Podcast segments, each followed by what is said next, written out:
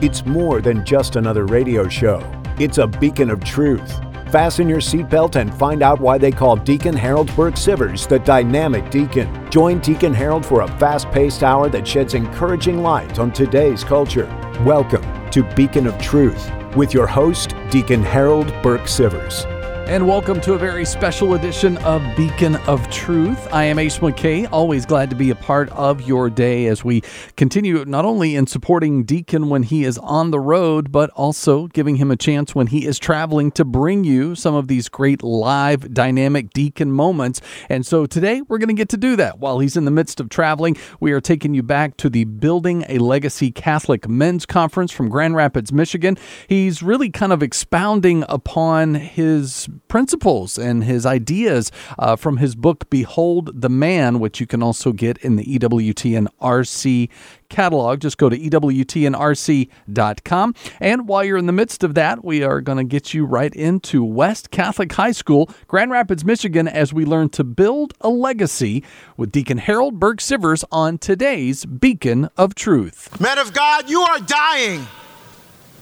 You're on your deathbed and your son is standing before you, what would your last words be to him? Hopefully, not, I love you, son. Because you should be telling your children you love them every day, not waiting till you're almost dead. King David, the greatest king in the history of Israel, faced this situation.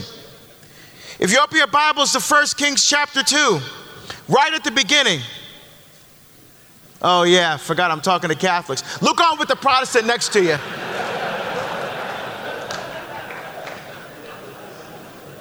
when David's time to die drew near, he charged Solomon, his son, saying, I am about to go the way of all the earth. Be strong and show yourself a man.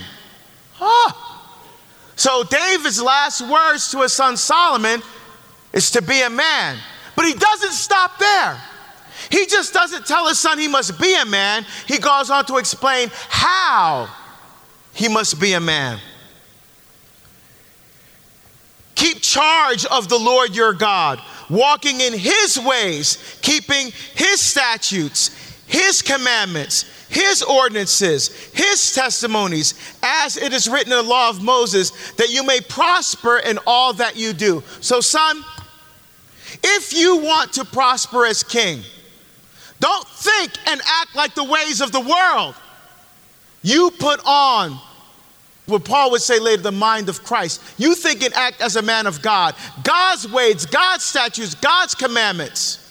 St. Paul would tell us later in Romans do not be conformed to this world, but be transformed by the renewal of your mind so that you may know what is God's will that's what he passes on to his son. But he doesn't even stop there. David understands that he will never see his grandchildren. He knows that. So he says, Son, when I became king, here's what the Lord told me. And now I pass this on to you so you can pass this on to your children. If your sons take heed of their way, and walk before me in faithfulness with all their heart and with all their soul. There shall not fail you a man on the throne of Israel. So, son, he's saying, if you teach your sons and they teach their sons the ways of the Lord, you will not fail. The problem is, men, that today we are failing. We are failing our families, we are failing the church, and we are failing this culture. Because we're more worried about what people think about me, what people think about what kind of person I am, rather than what God thinks. So, we're going to talk about authentic fatherhood and how God is getting us back on course. Now, I'm going to start with a seemingly unusual place, a beautiful document written by St. John Paul II called Mulieris Dignitatem, on the dignity and vocation of women. In there, he says, women are more capable than men of paying attention to another person. That is true. That is true. Um, And you know, God, we all, we all know this is true. I mean, when I travel, and I traveled 185,000 miles last year all over the world. And I was in Kuala Lumpur in Malaysia, and the internet doesn't work well there as it works here. And so I went to Skype my family, but I could hear them, but I couldn't see them. And so, you know, I'm a guy, right? So when I check in when I travel, I say, hey, hon, how's it going? I expect to hear one, two, three, four, five. Okay, hon, that's awesome. Talk to you later. Hang up. Not my wife. I call one, 1A. 1A, subprime 1, subprime 2, subprime 3, 1B, 1C. By the time we get to 3, I'm done. So she says to me at one point in the conversation, You're not listening to me, are you? And she's right. I wasn't listening. How do they do that? How do they do that? That's why John Paul II is a saint. The man is a mystic, right? He goes on to say, and that the man, even though he shares in the parenting relationship, always remains outside the process of pregnancy and the baby's birth. And in many ways, he has to learn his own fatherhood from the mother. I said, whoa, whoa, whoa, JP, JP, hold up. A man has to learn his fatherhood from the mother, but I thought about it for a second. In a very practical way, that's true. Because all of us who are dads in here, when did you find out you were going to be a father? When your wife said, I'm pregnant. So you learned your fatherhood from the mother. But I think the Pope is a little deeper than that. We all know he had an amazing devotion to the Blessed Mother. And so I think what he's saying is that in a woman's yes, in a woman's fiat, in cooperation with the Holy Spirit that we pray every Sunday is Dominum et vivificantem, the Lord and giver of life. So when a woman says yes, in cooperation with the Holy Spirit, the Lord and giver of life, because by the very nature of how God created a woman, she is a life giver and a life bearer. Even if she never has a child, by her very nature, she is a life giver and a life bearer. So when a woman says yes to that gift, that makes possible the gift of our fatherhood. That's what I think the Pope is saying. So we've lost our way. How did it happen? In Genesis chapter 2, it says, The Lord put man in the garden to till and to keep it. The word for till in Hebrew is abad. It means a work that's in the form of service. And to keep is shamar, which means to protect and defend. So, what the Lord was doing, he was putting the man in the garden. He was saying, Look, I am the landlord, you're the tenant. I'm the owner, you're the steward. I am placing you in charge of my earthly creation. Your job is to till and to keep, to serve, protect, and defend everything I am entrusting to you. He was giving him his mission, his purpose, his calling serve, protect, and defend. Here's the problem.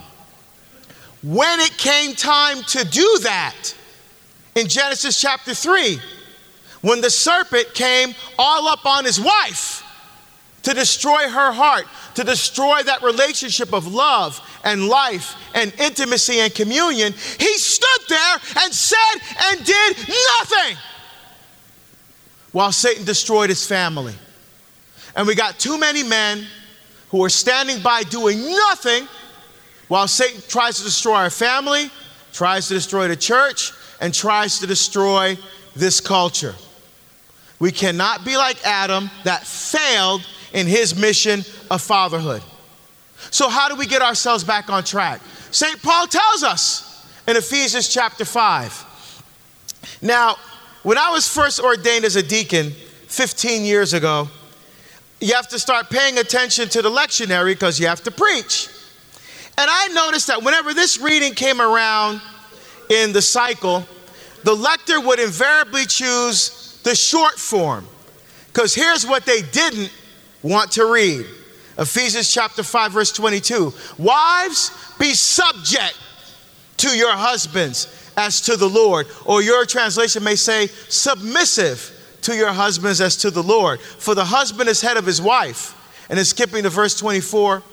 Uh, so let wives be subject in everything. Ooh! Ouch! That grates hard on 21st century ears, doesn't it? But it's verses like this where I love being Catholic.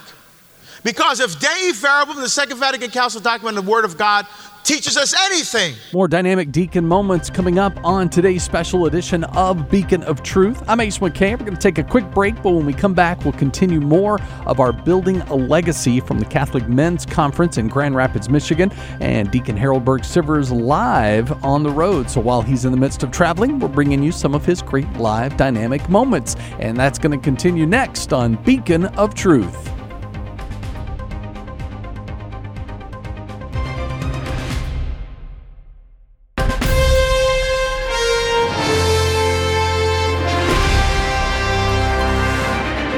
Welcome back to Beacon of Truth with Deacon Harold Burke Sivers.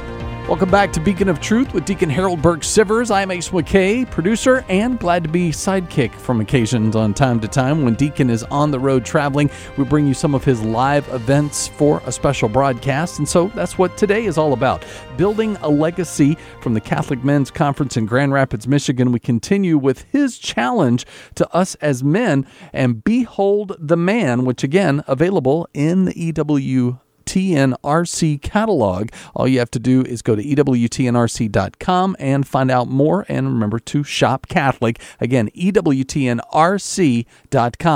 Continuing more dynamic moments with Dynamic Deacon himself, building a legacy on today's Beacon of Truth. That we as Catholics look at the entire content and unity of Scripture. We look at the whole thing, not just the verses we like. So if you look at it within context, you have to see what comes before, what comes after. What is the chapter about? What is the book about? What does the Old Testament have to say? We look at everything. So if you look at this pericope, this particular section of scripture in context, it starts in verse 21. Verse 21 says, Be subject to one another out of reverence for Christ. Mutual subjection of husband and wife one to the other. Because why? He's talking about covenant relationship. Why is that important? Very simple. We live in a, a, world right now that says that relationships between men and women are contracts, not covenants. A contract is just like you go to the, the, the Verizon, whatever, you buy a cell phone, you got to get a contract. That's how we get language like friends with benefits. Hit it and quit it bang that chick. And that garbage language that our young people use to describe relationships where they treat each other as objects for pleasure and gratification. That is not who we are. When God wants a relationship with us, He doesn't establish a contract, He establishes a covenant. A contract is an exchange of goods. This is yours and this is mine. A covenant is an exchange of persons. I am yours and you are mine. It's making a complete and total gift of yourself to someone. And that someone makes a complete and total gift of themselves back to you in love that is free and faithful and total and fruitful. It's a love that gives everything. It's a love that holds nothing back because Jesus held nothing back of his love for us from the cross. He gave everything. And that's exactly what he expects from us. That's how Paul starts. How does he end in verse 31? For this reason, a man shall leave his father and mother, be joined to his wife, and the two shall become one. Why does that sound so familiar? Genesis chapter 2. Therefore, a man leaves his father and mother, clings to his wife, and the two become one flesh. That's the context for understanding Paul. Now that we have the proper bookends, we don't have to be afraid of what comes in the middle. Be subject to one another. Wives, be subject to your husbands. The word in Greek for subject to or submissive to is hupotasso. Hupotasso was a military word used by Roman soldiers to describe troops arranged in divisions that place themselves under the mission and direction of a leader, typically a general. So, what is St. Paul saying here? Wives, place yourselves under your husband's mission. What is his mission? Verse 25 Husbands, love your wives as Christ loved the church. How did Christ show his love for the church? He died for her, he gave his life for her. That's what St. Paul is saying. Wives, place yourselves under your husband's mission because his job is to serve, protect, and defend, to give his life every day, to die to himself, to live for you and your children. Or if you're a priest, for your parish family. If you're single, as a witness to this culture. That's who we are. That's what St. Paul is saying. Christ gives us the model. I have not come to be served, but to serve. The greatest among you is the least, is the servant of all. That's the model. Why? Because Christ shows us headship, leadership, and authority is rooted in service. If my wife walked in and you said, Colleen, who is the head of your family? She would have no problem saying he is, pointing to me, because she said she would say his job is to serve me and the children. And she's right. She's right. Now, lest you think that I just made this up, like one guy did. He wrote me a letter. Deacon Harold, you're ruining my marriage. When I got married, I showed my wife this verse. And I said, See, the Bible says you're supposed to be subject to me. So if I told, if I told her, get me a beer, she'd get me a beer. If I told her, jump in the bed, she'd jump in the bed. But now she's watching you on that channel with the nun. and now she's telling me that I have to serve her and defend her. What are you saying? So after I explained this to him, I said, Open your Bible, my friend, to Genesis 3 16. Now we all know Genesis 3 15, often called the proto evangelium or the first gospel. That famous verse, I will put enmity or complete and perfect opposition between you and the woman, between your seed and her seed. Here's what comes after that, the next verse. To the woman, he said, I will greatly multiply your pain in childbearing. In pain you shall bring forth children. Yet your desire shall be for your husband, and he shall rule over you. And the word in Hebrew for rule over is mashal, which means to dominate like a tyrant. So any man that abuses his wife physically, emotionally, sexually, spiritually, or any other kind of way that is not God's plan for being a husband and a father. That is a sad and tragic effect of original sin. Paul returns us to the proper understanding of authentic fatherhood because all of us men in here, we're all called to be fathers, whether that's physical whether that's spiritual, a priest, or if you're single, you're a witness of fatherhood to this culture. What does that mean?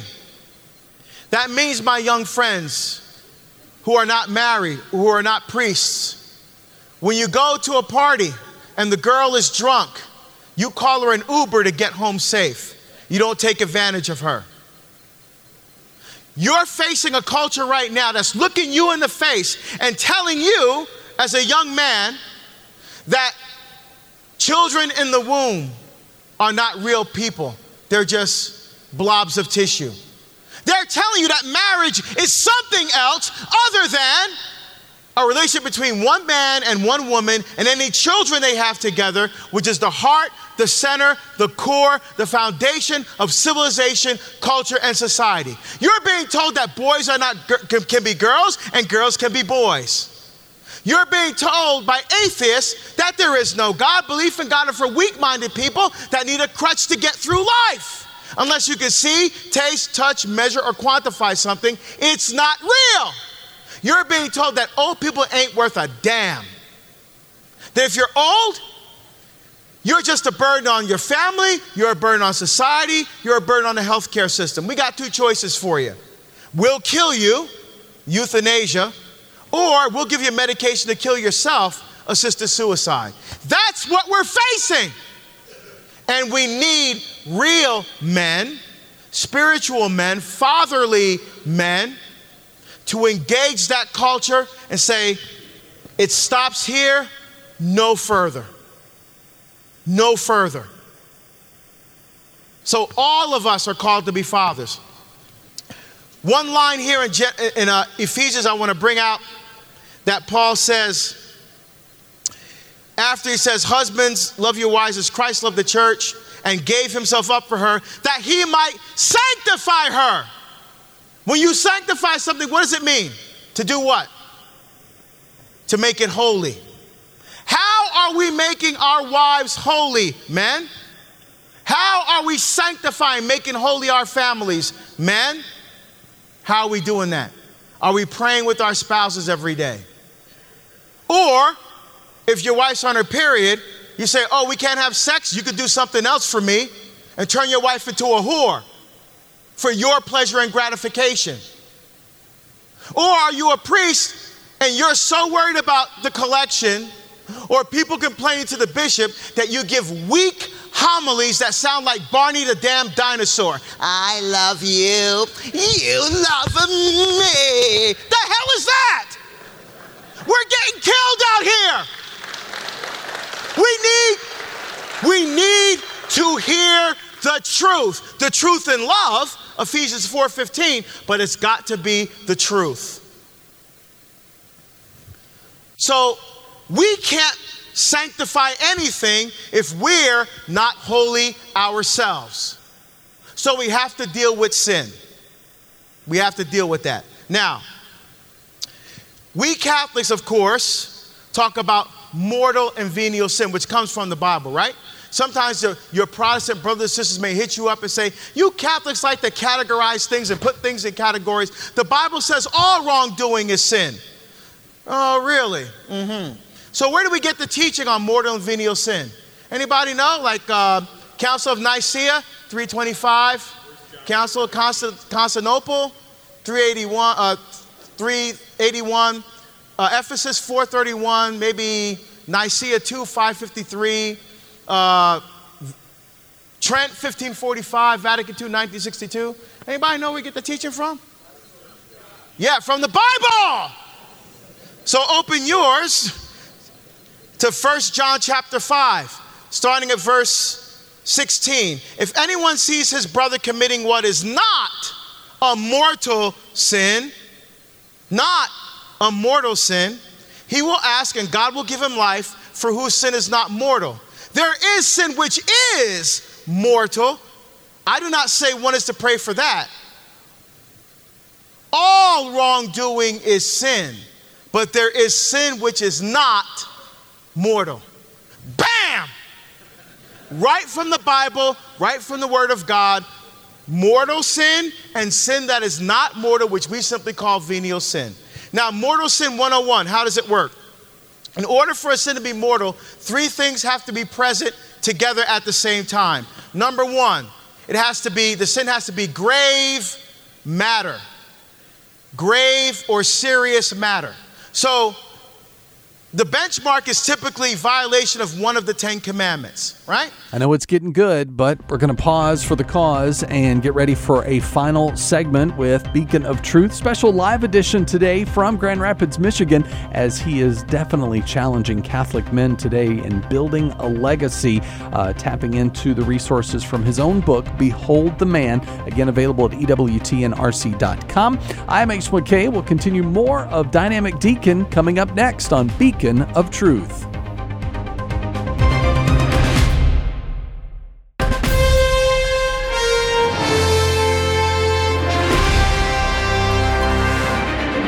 Welcome back to Beacon of Truth with Deacon Harold Burke Sivers. And it is a very special edition of Beacon of Truth with Deacon Harold Burke Sivers. While he's in travel mode today, we're getting a chance to bring you some of his live dynamic moments. And from the Building a Legacy Catholic Men's Conference in Grand Rapids, Michigan, he is continuing in that challenge to behold the man, which is his book, available at EWTNRC.com. Before we get into that, we do want to remind you that The Doctor is In is each and every weekday, 1 Eastern on EWTN Radio, as the one and only Dr. Ray Guarendi, giving you your insights that you need for family, marriage, relationships, a little wit, maybe sometimes musical knowledge. You just never know. Uh, but Dr. Ray Guarendi, always great to check out, not only live, 1 Eastern on EWTN Radio, but also on demand. Just go to EWTN.com slash podcast. So we continue today's live episode of Beacon of Truth. We love when we get a chance to build a legacy together. So more on location from the Catholic Men's Conference in Grand Rapids, Michigan on today's Beacon of Truth. So if you go fishing and you catch a fish this big, but you tell everybody the fish is this big, is that a sin? Yeah, you lied. Is it a serious sin? Is it grave matter? No, it's a fish. All right?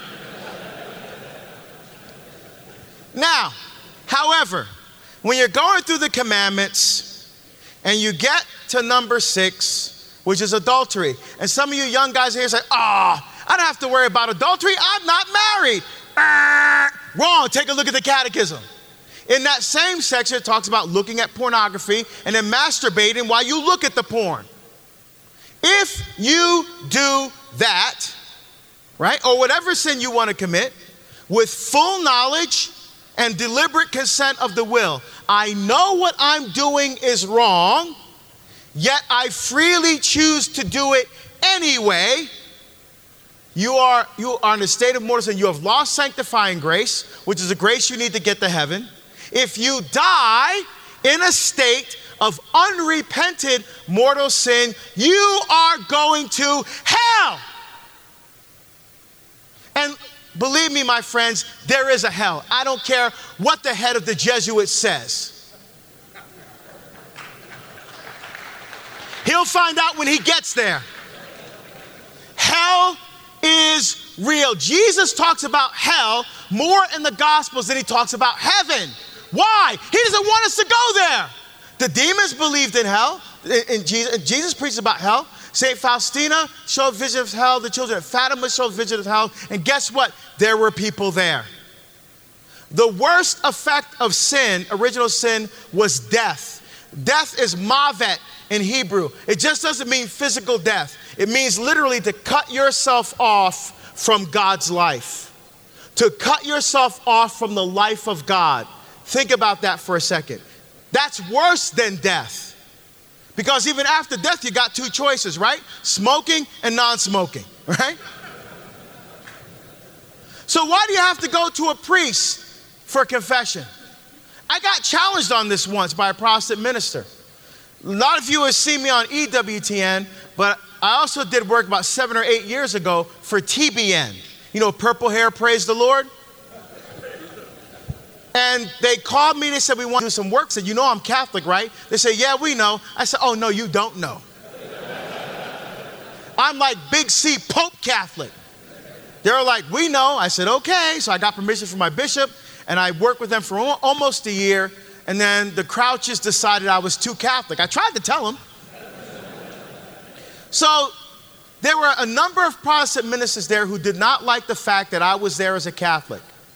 But I have to say this I had a lot of interactions with them. What would happen, I'd be coming out from shooting, going to the green room, and on my way, they'd grab me and pull me into an empty classroom or pull me into an empty conference room, and they pull out their Bible. I pull out my Bible. Talk about sola scriptura, sola fide, uh, purgatory, Eucharist, whatever. I mean, whatever topic they want of the flavor of the day, we'd have these intense conversations. They were intense, but very respectful. And I have to say, I admire and truly respect how much our Protestant brothers and sisters love the Word of God, because they truly do. And I learned a lot from them. And they sure enough learned a lot from me. But this one, so what I'm about to tell you now was not typical of my interactions with them. This one Protestant minister didn't pull me into a hall, didn't pull me out of the hallway. He wanted to do this in the hallway because I think he was trying to maximize the embarrassment. So he comes up to me and goes, You're that Catholic deacon. Yes, Pastor. And you go to a man to confess your sins? Well, not just any man, to the priest. He said, You don't have to go to some man in some dark box to have your sins forgiven. All you've got to do is pray to Jesus. Ah, and the blood of the Lamb covers you, Jesus. And the blood of the Lamb washes away your sins, Jesus. So I let him finish. And I said to him when he was done, Pastor, how do you know for sure that your sins are forgiven? He said, What? I said, Did I stutter? I said, How do you know when you pray to Jesus that the sin is forgiven each and every time? Because if that's the case, what incentive do I have to do anything good? So, for example, I could cheat on my wife, I could steal from my employer, I could rob a bank, I could beat somebody over the head, I could do whatever I want. And all I have to do each and every time is just pray to Jesus, and each and every time the sin is forgiven. What if I don't feed the hungry, give drink to the thirsty, clothe the naked, love God, and love my neighbor as myself? What if I don't do those things? Because every time, I don't have to do that because all I got to do is pray, and every time I'm forgiven. That's how it works. And he just looked at me, he goes, You just have to pray to Jesus.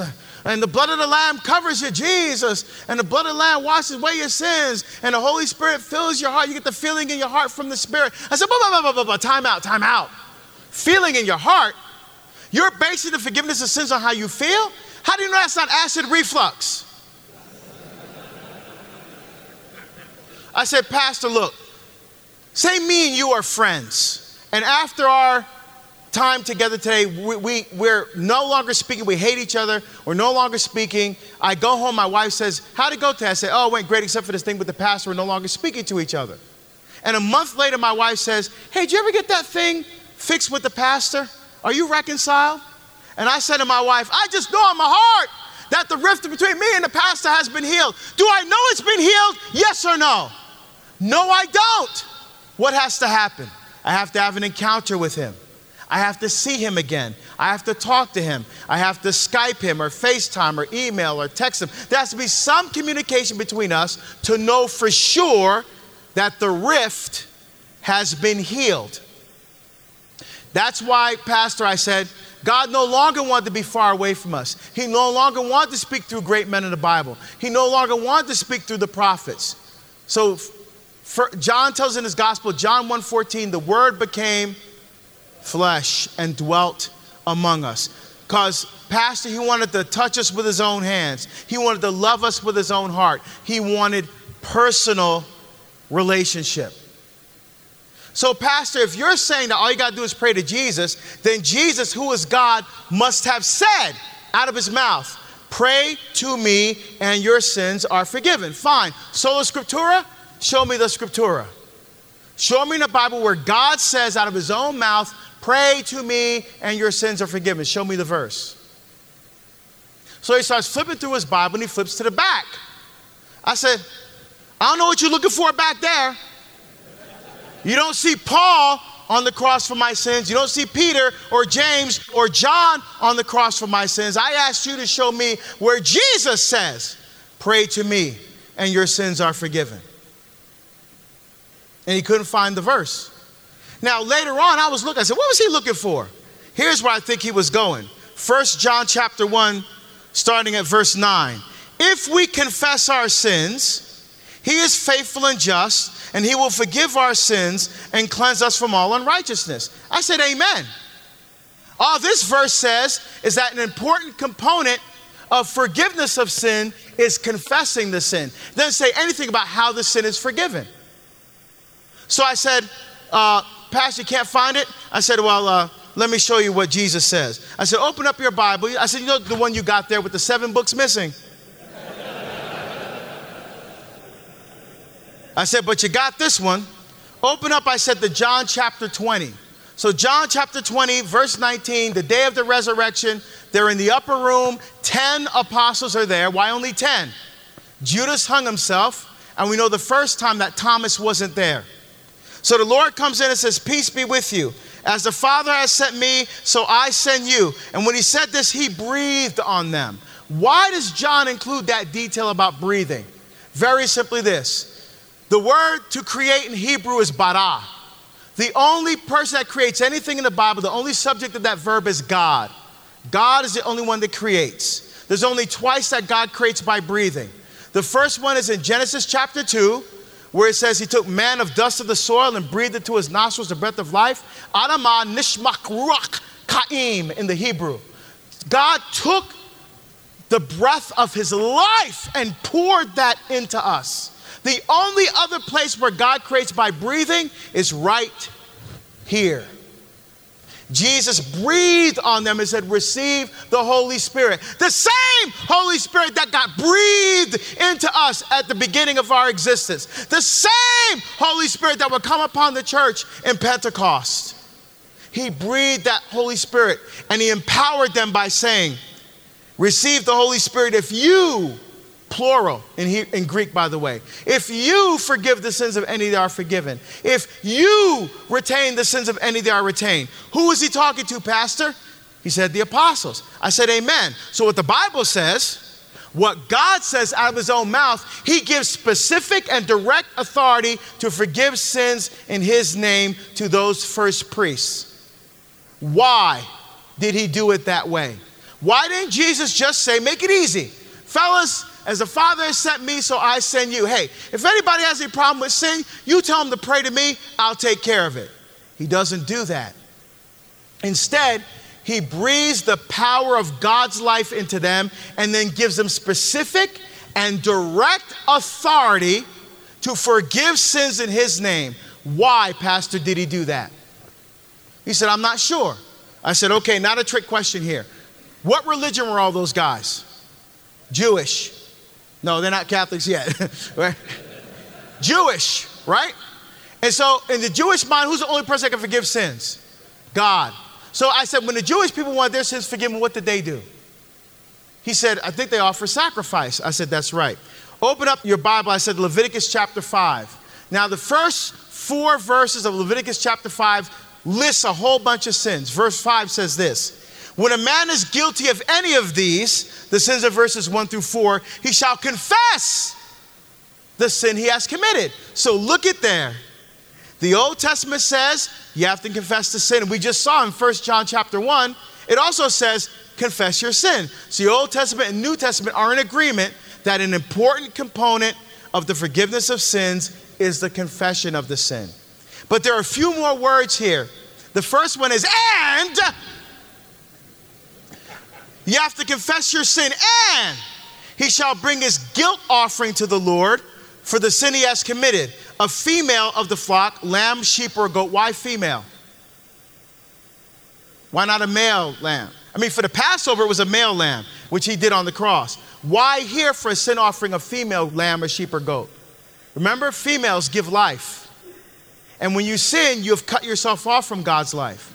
So the female is the one that gives life, so you have to use a female here and as a sin offering, and the priest shall make atonement for him for his sin. Who? Who? I thought only God can forgive sins. He does through the priest. I said, Pastor, if that was the only verse, you might have a you might have a, a, a point. But let's keep reading. If they cannot afford the lamb, then he shall bring for his guilt offering for his sin two turtle doves or two young pigeons. If they can't even afford that, they were destitute. He shall bring as his offering for the sin he has committed a tenth of an ephah of fine flour. So an ephah is 4.99 dry gallons. A tenth of an ephah is called an omer. So he would bring this omer of fine flour before the priest, and the priest shall take a handful of it as its memorial portion. Ooh, I wish I had time. Memorial portion here is extremely critical for understanding the holy sacrifice of the Mass. But anyway, Thus the priest shall make atonement for his sin which he has committed in any of these things, and he shall be forgiven. Who? Pastor, if those were the only two verses, you might have a case. Let's keep re- so I went, I don't have time now, but verse, I have all the verses listed in my book, by the way. Verse after verse after verse after verse. Whenever they wanted their sins forgiven, they went to the priest. Now, Jesus says, I have not come to abolish the law and the prophets, but to fulfill them. So we no longer have to bring a lamb or a sheep or a goat. Why? He is the Agnus Dei qui tollit peccata mundi. He is the Lamb of God who takes away the sins of the world. So we no longer have to bring what do we bring now? Ourselves, our brokenness, our sinfulness, our anger, our lusts our illicit desires, our greed, our envy. We bring all of that before the priest. Now, of course, we go to confession. The priest says, Jesus absolves you from your sin, right? The priest says, Jesus absolves you. Some of you are nodding. That means you ain't been to confession in a long time. That's not what the priest says. The priest says, I absolve you. How dare the priest say that? Oh, a priest can only say that if he was given authority by God himself. And that's exactly what happened in John chapter 20. So God empowered. Now, who's forgiving the sin? God's forgiving the sin. Christ is forgiving the sin through the priest. Why? He knew he was going to ascend to the Father, but he still wanted to touch us with his own hands. He still wanted to love us with his own heart. And so he gave us priests. So when you hear the words of absolution from a priest, the sin, your sin is forgiven, the slate is wiped clean. You can start again. And if you haven't been to confession for a long time, now is the time to go. Because I guarantee you, if you don't, some of you, you better hope you don't get into a car accident and die because you're going to hell because you don't get to decide what mortal sin is. You don't get to decide what it means to be Catholic. I, I, I don't have to, I could just be a good person. That is a lie from the pit of hell. Because I can't find any place in this Bible where Jesus says, just be good and you'll get to heaven.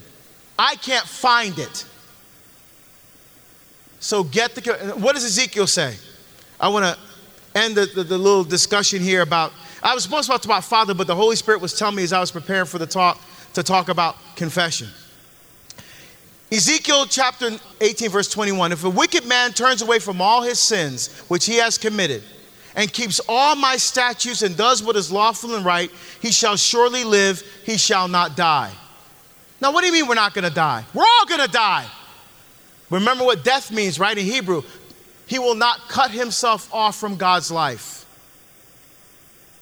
if you confess your sins and have that sin forgiven. You won't cut, you, we're all gonna die, but you won't, you won't mavet, you won't cut yourself off from God. None of the transgressions which he has committed shall be remembered against him. God doesn't remember your sin. The problem is, God forgets, we don't. That's the issue. For the righteousness he has done, he shall live. Cast away from you all your transgressions against me, and get yourselves a new heart and a new spirit. For I have no pleasure in the death of anyone, says the Lord. So turn and live. Turn back to the Lord and truly begin to live as men of God, as fathers that Christ calls us to be. Now, with the few minutes I have left remaining, I want to just tell you one of the things that a husband and father has to do is to create stability and harmony in his family. That means you cannot be working at a job that takes away from your family's uh, benefit. So, for example, give you an example I'm talking about. If you think your job is so important, try this die. Do you really think that whoever you work for is going to say, Oh no, John is dead. We have to, we have to now sell our multi billion dollar corporation and liquidate all of our assets and fire our tens and thousands of employees and sell all of our stock because there's no way we can continue this business because John died. Are you kidding me? They will mourn you for three days, then they will hire somebody to take your place. Where somebody can't take your place is in your house with your wife and kids because that's time you never get back. I know that from experience, my friends. I spent 23 years in law enforcement. My last 11 years as a chief, uh, campus, I was in campus law enforcement most of my career. I, when I became the chief at the University of Portland, I was the youngest Division One chief in the country. I became the president of the Western Association of Campus Law Enforcement Administrators. After 9 11, the International Association sent all the regional presidents to FLETC, to the Federal Law Enforcement Training Center in Glynco, Georgia, for a training on threat assessment. I got really good at it. So they sent me for advanced training in Quantico at the FBI Academy, where I trained with Secret Service, U.S. Marshals, Naval Intelligence, State Department guys on advanced techniques for assessing threats. I was teaching contemporary threat assessment methodology at the Police Academy teaching police officers and first responders how to identify and respond to threats of terrorism. I got so good at that that private businesses, school districts, and colleges and universities were contacting me about doing this, what's called target hardening for them. I would go in and evaluate their processes, procedures, methods to make them harder targets against violence and terrorism. And I was making a lot of money. I was charging them $300 an hour for me to come in to, because think about it, it's cheaper to pay me than to have somebody come shoot your place up. Now you have to pay millions of dollars in lawsuits. I was making a ton of money, man. And how I, and I was, I was working 70 hours a week, 10 to 12 hour days, six days a week. How did I justify that? I took the kids to Disneyland every year. I took the kids to Ghirardelli Square in San Francisco. We went to New York City one year, Museum of Natural History, Statue of Liberty, Times Square, all the great stuff. And I said, Well, what a great dad I'm doing. What a great job I'm doing, huh? Yeah. Until the, God called me to leave to go do this. And when I felt the Lord call me, I'm like, No, Lord, there's no way you could be asking me to leave this to do that. How am I supposed to make money talking about Jesus? I got a family, I got a mortgage. So I ignored it. And when you ignore God's will for long enough, He has a way of getting your attention. The way he got my attention was through my boss. My boss was a vice president at the university. He was also a parishioner in my parish. He loved what I did, he supported what I did. He had a stroke, had to retire early. They brought in another guy who didn't like what I was doing. So I go home to my wife. She goes, How'd it go with the new guy? I said, Our uh, arrangement here is going to come to an end. What are you going to do? I don't know. Uh, I got to pray about it. You know, maybe I should look at this thing over here. I keep getting asking to speak everywhere and to write books, but I don't have time because she goes, wait, wait, wait. You're not leaving your job. You know how much money you make? We have a mortgage. We have kids in Catholic school. What are you thinking? I said, well, hon, I'm not necessarily going to leave the job. I need to figure out what God wants me to do. She said, what God wants you to do is keep your job. but that started a year long process of serious discernment. I started going to adoration. From that time all the way till now, adoration every week without fail, which I'll talk about uh, in more detail a little bit later. But then I knew in adoration God was calling me to leave, but then I was still scared because I'm holding on to that paycheck. I was holding on to the paycheck. I, I can't do it. I can't do it. And I forgot God has to do it, not me.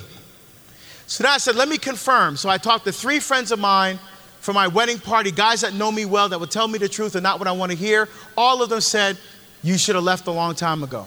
Oh, great. so then I talked to three guys who, uh, who I met on the speaking circuit who, who were f- good friends of mine, but became brothers to me Father Mitch Pacwa, Father Larry Richards, and Patrick Madrid. I reached out to them and said, Hey guys, God is calling me to jump into this thing full time. Will you help me? I know how the consulting model works. I don't know how the speaking model works. And each one of those three guys said, Deacon, whatever you need. And I love those guys today like brothers. They were like brothers to me. And so finally, my wife. So we go out to dinner. This is a year later now. A year later. Eight months, I knew God was calling me to leave. It took me another four months before I got the courage. Here's what made the difference. We went out to dinner. Two and a half hours we spoke, the most serious conversation of our marriage. And my wife said, You know what? God is calling you to leave. And after all, God's in charge of finances. We should do it. When she said those words to me, all of the fear, all of the anxiety, all of the doubt melted away. Great insights from the dynamic deacon himself and on the road again as we get a chance to bring you more of his live events. You can always check out more of these when you go to EWTN.com slash podcast and simply click on Beacon of Truth. But back in studio, next available time that we get to be together. I'm Ace McKay. Thanks for spending time with us as we continue more dynamic deacon moments on Beacon of Truth. If you want to send emails or be a part of the show, make sure you do that. Beacon at EWTN WTN.com, and we'll see you next time.